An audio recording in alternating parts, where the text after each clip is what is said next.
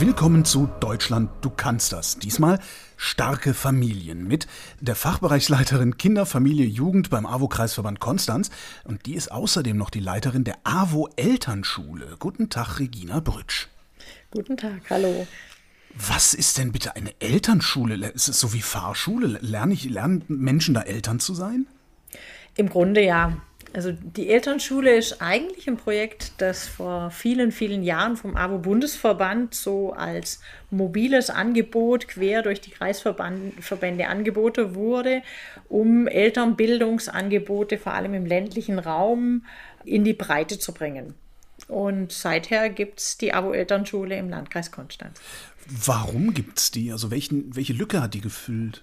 Also zum einen geht es natürlich schon darum, Eltern da zu stärken und da abzuholen, wo sie vielleicht einfach Unterstützung wünschen und sich erhoffen, den Selbstwert und ihre eigene Kompetenz in ihrem erzieherischen Verhalten und da, wo es vielleicht dann auch manchmal hapert, ähm, ja, sie da zu unterstützen und ähm, für sie da zu sein. Was bringen Sie den Menschen dort alles bei? Also wir haben unterschiedlichste Kursangebote, angefangen vom Säuglingsalter, Babymassage, ähm, PKIP-Kurse. Bitte was? Ähm, okay, PKIP ist die Abkürzung für Prager Eltern-Kind-Programm. Ähm, wurde vor vielen Jahren von dem Ehepaar Koch, ähm, einem Psychologen-Ehepaar aus Prag entwickelt, deswegen Prager Eltern-Kind-Programm. Ähm, es gibt den bundesweiten PKIP-Verband, ähm, der im Grunde genommen nach diesem Programm ähm, Kursleiterinnen, Gruppenleiterinnen ausbildet. Da geht es um Spielanregungen, um Bewegungsanregungen, um Entwicklungsbegleitung von Eltern mit Kindern, Säuglingen im ersten Lebensjahr. Also es geht von der Geburt oder so ab sechs Wochen, dem Alter von sechs Wochen bis zum, bis zum ersten Geburtstag. Ähm, und in dieser Zeit werden, können Eltern sich quasi in Gruppen mit circa sechs bis acht Familien ähm, regelmäßig dann im Grunde genommen auch treffen und werden da über die ähm, PG-Gruppenleiterinnen mit begleitet, je nachdem, je nach Alter denn auch entsprechend ähm, des Kindes, denn im ungefähr altersentsprechenden. Ja, was passiert da konkret? Also ähm, ja, es gibt Bewegungsanregungen. Die Kinder dürfen sich ähm, auch frei bewegen, sind möglichst ähm, wenig bekleidet. Die Räume sind relativ warm, so dass einfach auch die Bewegung und die, die motorische Entwicklung natürlich mit im Vordergrund steht. Ähm, die, aus der Rückenlage in den Bauch, äh, in die Bauchlage zu kommen, ähm, irgendwann ins Krabbeln zu kommen. Also da tatsächlich die Eltern zu oder die Eltern lernen da ihre Kinder in der Bewegung auch so zu unterstützen, ähm, dass sie dann zum Beispiel tatsächlich auch ins Krabbeln kommen, entsprechend selbstständig sitzen können, ähm, solche Dinge ähm, dann auch positiv zu unterstützen, sodass das Kind das selber dann auch erlernt und macht und tut. Also quasi aus dieser sehr passiven Haltung, was viele Eltern vielleicht auch machen, das Kind selber dann zu drehen, ähm, dass mhm. das Kind dann halt selber in die Aktion kommt und das dann auch tut. Genau. Und das in einem sehr achtsamen, in einer sehr achtsamen Weise, nämlich in der Weise der Beobachtung und nur da zu unterstützen ähm, und Bewegung zu unterstützen, wo das Kind es selber will und im Grunde genommen eigentlich Anregungen dazu zu schaffen, dass das, dass das Baby ähm, in die Bewegung kommt oder natürlich dann auch zum Singen, zum Klatschen, also was, was da so drumherum kommt, ähm, dann begleitend dazu. Also im Grunde ein sehr frühes Lernen. Ja, genau. Bezieht sich die Ausbildung in der, äh, in der Elternschule auf ein bestimmtes Alter der Kinder? Also wir haben schon schwerpunktmäßig Angebote im Säugling- und Kleinkindalter, aber wir haben auch Angebote, also jetzt vor allem Kursangebote auch für Schulkinder oder auch für Eltern mit Schulkindern. Aber es ist schon, ich würde jetzt mal sagen, da wir natürlich auch Träger von Kindertageseinrichtungen sind, unser Schwerpunkt liegt schon zwischen 0 und 6 Jahren. Und was mache ich dann? Mein 15-jähriger pubertiert und ich komme nicht klar. Wo gehe ich dann hin? Kann ich dann auch bei Ihnen vorbeikommen? Dann geben wir meistens an die Kollegen der katholischen Familienberat, der, äh, der katholischen ähm, Bildung, des katholischen Bildungsträgers ab, der da dann den Kaktuskurs anbietet. Wir sind, ähm, also da sind wir uns nicht so ähm, im Gehege, wir sind eher im Kleinkindbereich und im Grundschulbereich mhm. unterwegs, aber natürlich kriegt man bei uns auch einen Rat und einen Tipp und darf auch mit pubertierenden Jugendlichen sich gerne an uns wenden. Ich bleibe mal bei diesem Fahrschulvergleich. Da gibt es ja auch immer so Standardfehler, die immer alle machen. Ne? Schulterblick zum Beispiel. Gibt es sowas auch in der Elternschule? Weiß ich nicht. Ähm, den, natürlich gibt es so Bewegungen, gerade so im Säuglingsalter, wo man denkt, hm, sollte man vielleicht nicht tun, aber darum geht es eigentlich gar nicht so wirklich, sondern manchmal geht es viel mehr darum, äh, so dem natürlichen Gefühl wieder zu vertrauen. Und das beobachte ich schon bei sehr vielen Eltern auch sehr bildungsorientierten Eltern, die ganz viele Erziehungsbücher lesen und die vieles äh, mit dem Kopf machen und sehr bewusst machen und ähm, nach Regeln arbeiten und ihr ganz natürliches Empfinden, wie sie mit dem Kind umgehen, oft gar nicht mehr spüren. So was braucht das Kind. Und darum geht es uns eigentlich schon, dass man das ein Stück weit auch wieder relativiert und dass wir den Eltern sagen, vertraut auf euer auf euer Gespür. Und vieles, wenn ihr eine positive Grundstimmung habt und dem Kind signalisiert, egal was passiert und was du tust, ich habe dich trotzdem lieb und ich bin für dich da, dann darf auch ein Fehler sein. So was zu signalisieren ist aber nicht unbedingt gleich. Ich, ich selbst war ein Schreikind, ähm, wie man es mhm. damals zumindest genannt hat. Ich weiß mhm. gar nicht, ob das heute immer noch so heißt. Mhm. Ähm, ich könnte mir vorstellen, dass nach einem halben Jahr Schreien äh, nicht mehr viel positive Grundstimmung mhm. da ist, oder? Mhm. Was macht man in solchen Fällen zum Beispiel? Also wir sind da tatsächlich auch mit die Kursleiterinnen, aber auch gerade so in unseren Elterncafés und im Rahmen der frühen Hilfen, die Beraterinnen da schon auch mit unterwegs, dann wirklich auch in der Einzelberatung zum Beispiel auch mal in eine Schreiambulanz zu vermitteln und ich glaube, da ist ganz wichtig, auch das Verständnis für die Eltern zu entwickeln und zu sagen, jawohl, das sind so Situationen, da kommst du an, den, an deine Grenzen und die Grenzen sind auch die Grenzen zu erkennen und zu wissen, jetzt bin ich, jetzt kann ich einfach nimmer. Ähm, und jetzt muss ich mir Hilfe holen, weil ich an einem Punkt bin, wo vielleicht genau die, die positiven Gedanken halt nimmer so da sind. Und diese Überforderung auch zuzugeben, mhm. nicht die perfekte Mutter zu sein, sondern auch mal einen Fehler zu machen oder nicht die perfekten Eltern zu sein und mir Hilfe zu holen, sei es im Bekanntenkreis, sei es in der Familie sei es durch so einen Kurs oder sei es tatsächlich auch durch professionelle Hilfe, durch eine Schreiambulanz, ist, glaube ich, schon ganz wichtig. Und dafür helfen schon die Gruppen, helfen die Elterncafés, helfen Beratungsstellen, das ist ganz wichtig. Wer braucht Ihrer Erfahrung nach eigentlich mehr Hilfe, die Väter oder die Mütter? Hm. Die Väter kommen gar nicht, ne? Leider kommen immer noch ein bisschen wenig Väter. Mehr in den letzten Jahren schon. Und wir hatten jetzt ganz spannend, das fand ich wirklich sehr interessant, jetzt in dem Lockdown ähm, unsere Kurse umgestellt auf Online-Kurse mhm. und auf einmal war die komplette Familie bei der Babymassage. Also es hat, der Lockdown hat auch seinen Vorteil und es war richtig schön, da auch die Väter zu sehen. Und ich habe schon das Gefühl, ähm, die sind interessierter. Und ich weiß gar nicht, ob die unsere Hilfe brauchen, aber sie nehmen vielleicht unsere Unterstützung mit in Anspruch. Und das ist schon mal ganz gut. Habe ich Sie da eben richtig verstanden? Diese ganzen Bücher, Erziehungsratgeber, so lieber nicht lesen? Doch schon, aber man darf darüber, glaube ich, nicht das eigene, ja, das eigene Empfinden und die eigene Erfahrung und das eigene Gefühl verlieren. Das, darum geht es mir. Natürlich soll man, darf man und soll man auch Erziehungsratgeber lesen, aber ich darf das Herz dabei nicht ausschalten. Und das habe ich manchmal so das Gefühl, vor lauter Angst, irgendwas falsch zu machen, ähm, sind viele ähm, Eltern oft sehr rational und äh, vertrauen ihrem eigenen, ihrem, ihren eigenen Emotionen und ihrer eigenen Intu Intuition nicht mehr. Von all dem werden Familien aber wahrscheinlich auch nicht automatisch stark, ne? unser eigentliches Thema. Was genau ist das überhaupt, eine starke Familie?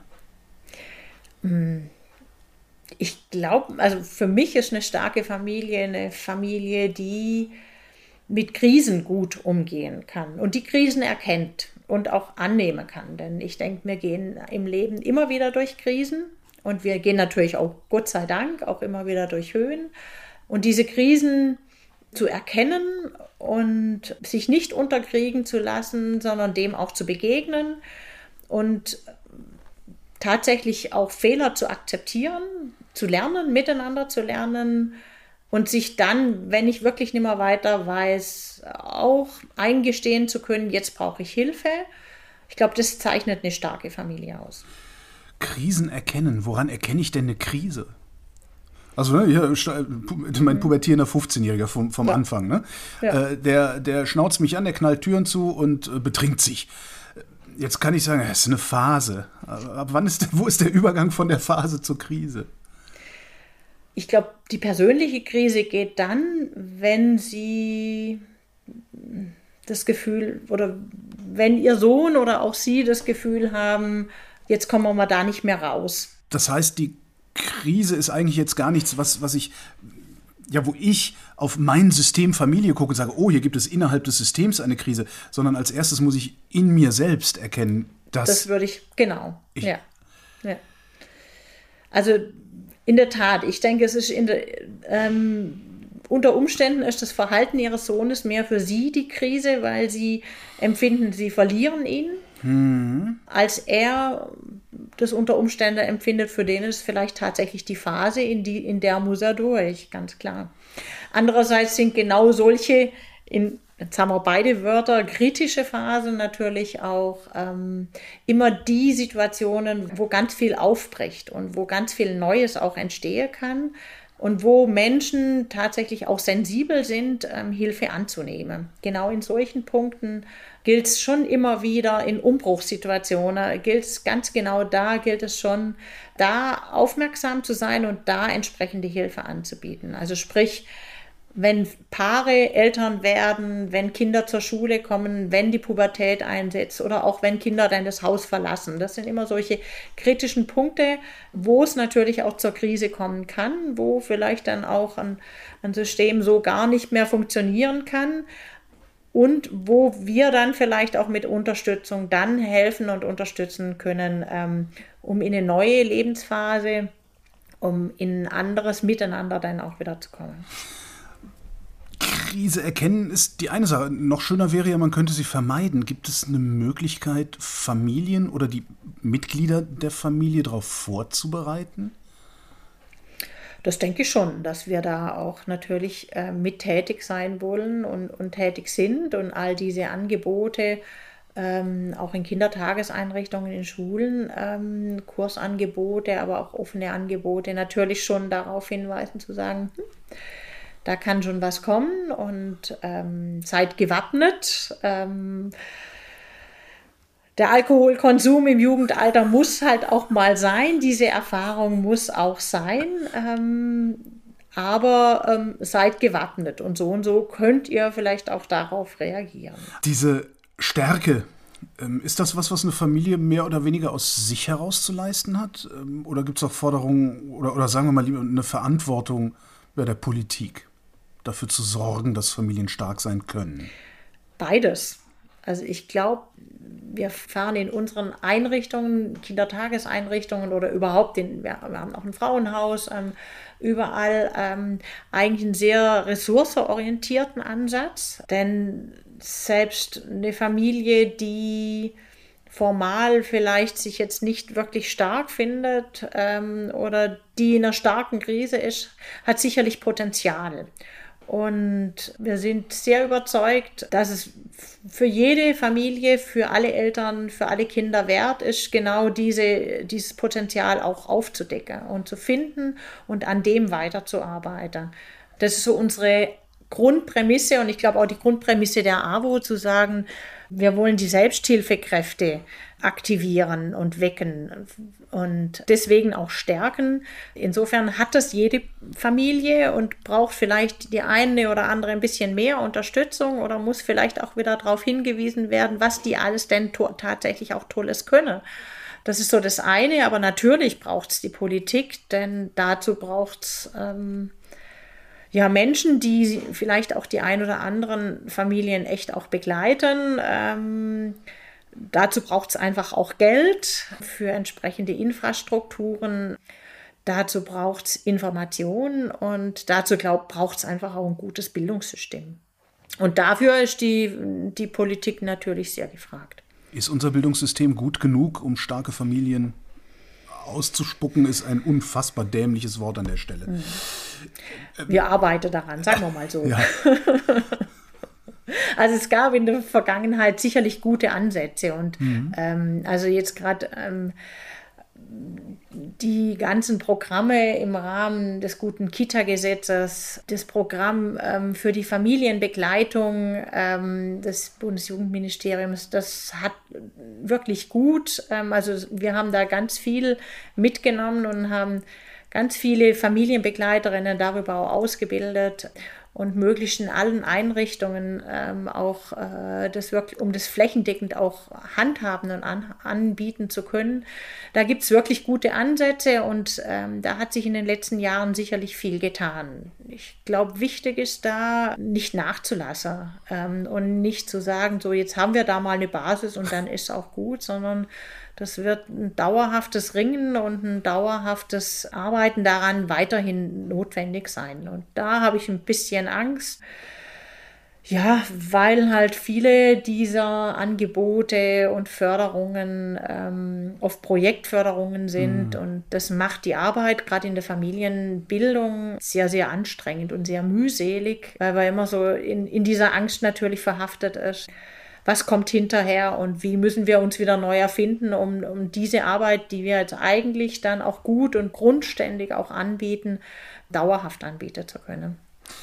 So, das sind jetzt, das, das ist jetzt die AWO, also das sind die Sozialverbände, ähm, die Politik haben wir. Was sind eigentlich mit dem Rest der Gesellschaft? Äh, also auch, auch die ohne Kinder, die gar keine Familien sind, die Singles.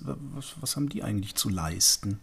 Ich denke, in einer pluralen Gesellschaft äh, kann, kann jede und jeder natürlich zum Zusammenleben mit beitragen. Und wir haben zusammen mit der Stadt Singen zum Beispiel ein, also so wie es in vielen Städten auch gibt, ein Oma- und Opa-Projekt, auf die, so Leih-Opa-Projekt auf den Weg gebracht. Ähm, wir sind im Moment gerade dran, ähm, Mentorinnen, Eltern-Mentorinnen mit auszubilden, ähm, die im Grunde genommen so in ihren Quartieren mit aktiv werden. Und da sind wir natürlich auf alle, die interessiert sind und die motiviert sind, ein Stück weit auch ihr Engagement einzubringen, ähm, angewiesen und ähm, nehmen alles natürlich auch sehr, sehr gerne auf. Und dieses Thema abgedroschen, es braucht ein Dorf, um ein Kind zu erziehen, mhm. das gilt auch für uns in den Großstädten.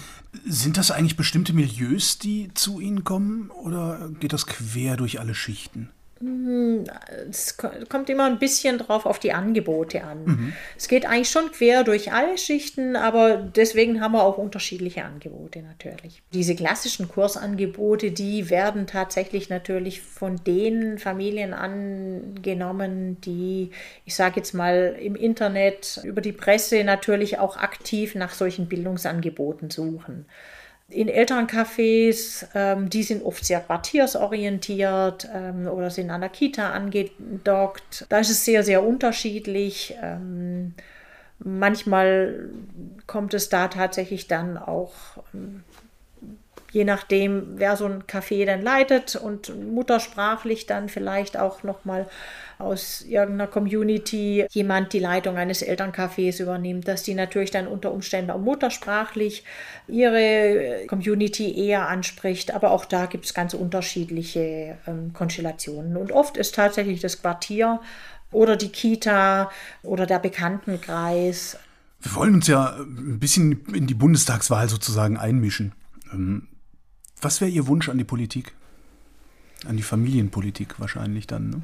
ja, die Familie als wichtige, wichtige Keimzelle unserer Gesellschaft wirklich so ernst zu nehmen ähm, und sage ich jetzt natürlich im Rahmen der Familienbildung, uns Rahmenbedingungen zu schaffen, um zuverlässig arbeiten zu können. Das wäre so ein ganz, ganz dringender Wunsch. Ähm, das hatte ich vorher schon mal auch so angedeutet, dass das in gerade in diesem Bereich sehr, sehr schwierig immer wieder ist. Und, und ja, so. Verstetigung von Zuwendungen genau, sozusagen. Ne? Verstetigung, also und ja. in der Tat die Verstetigung ähm, von Angeboten und Basisfinanzierung dessen. Das wäre so ein ganz spezifisches, wichtiges Anliegen, das uns alle da schon sehr begleitet. Und ansonsten in der Tat die Familie im Blick zu halten und ähm, finanziell denke ich auch, mir wäre die kostenlose Kita ein ganz, ganz wichtiges Anliegen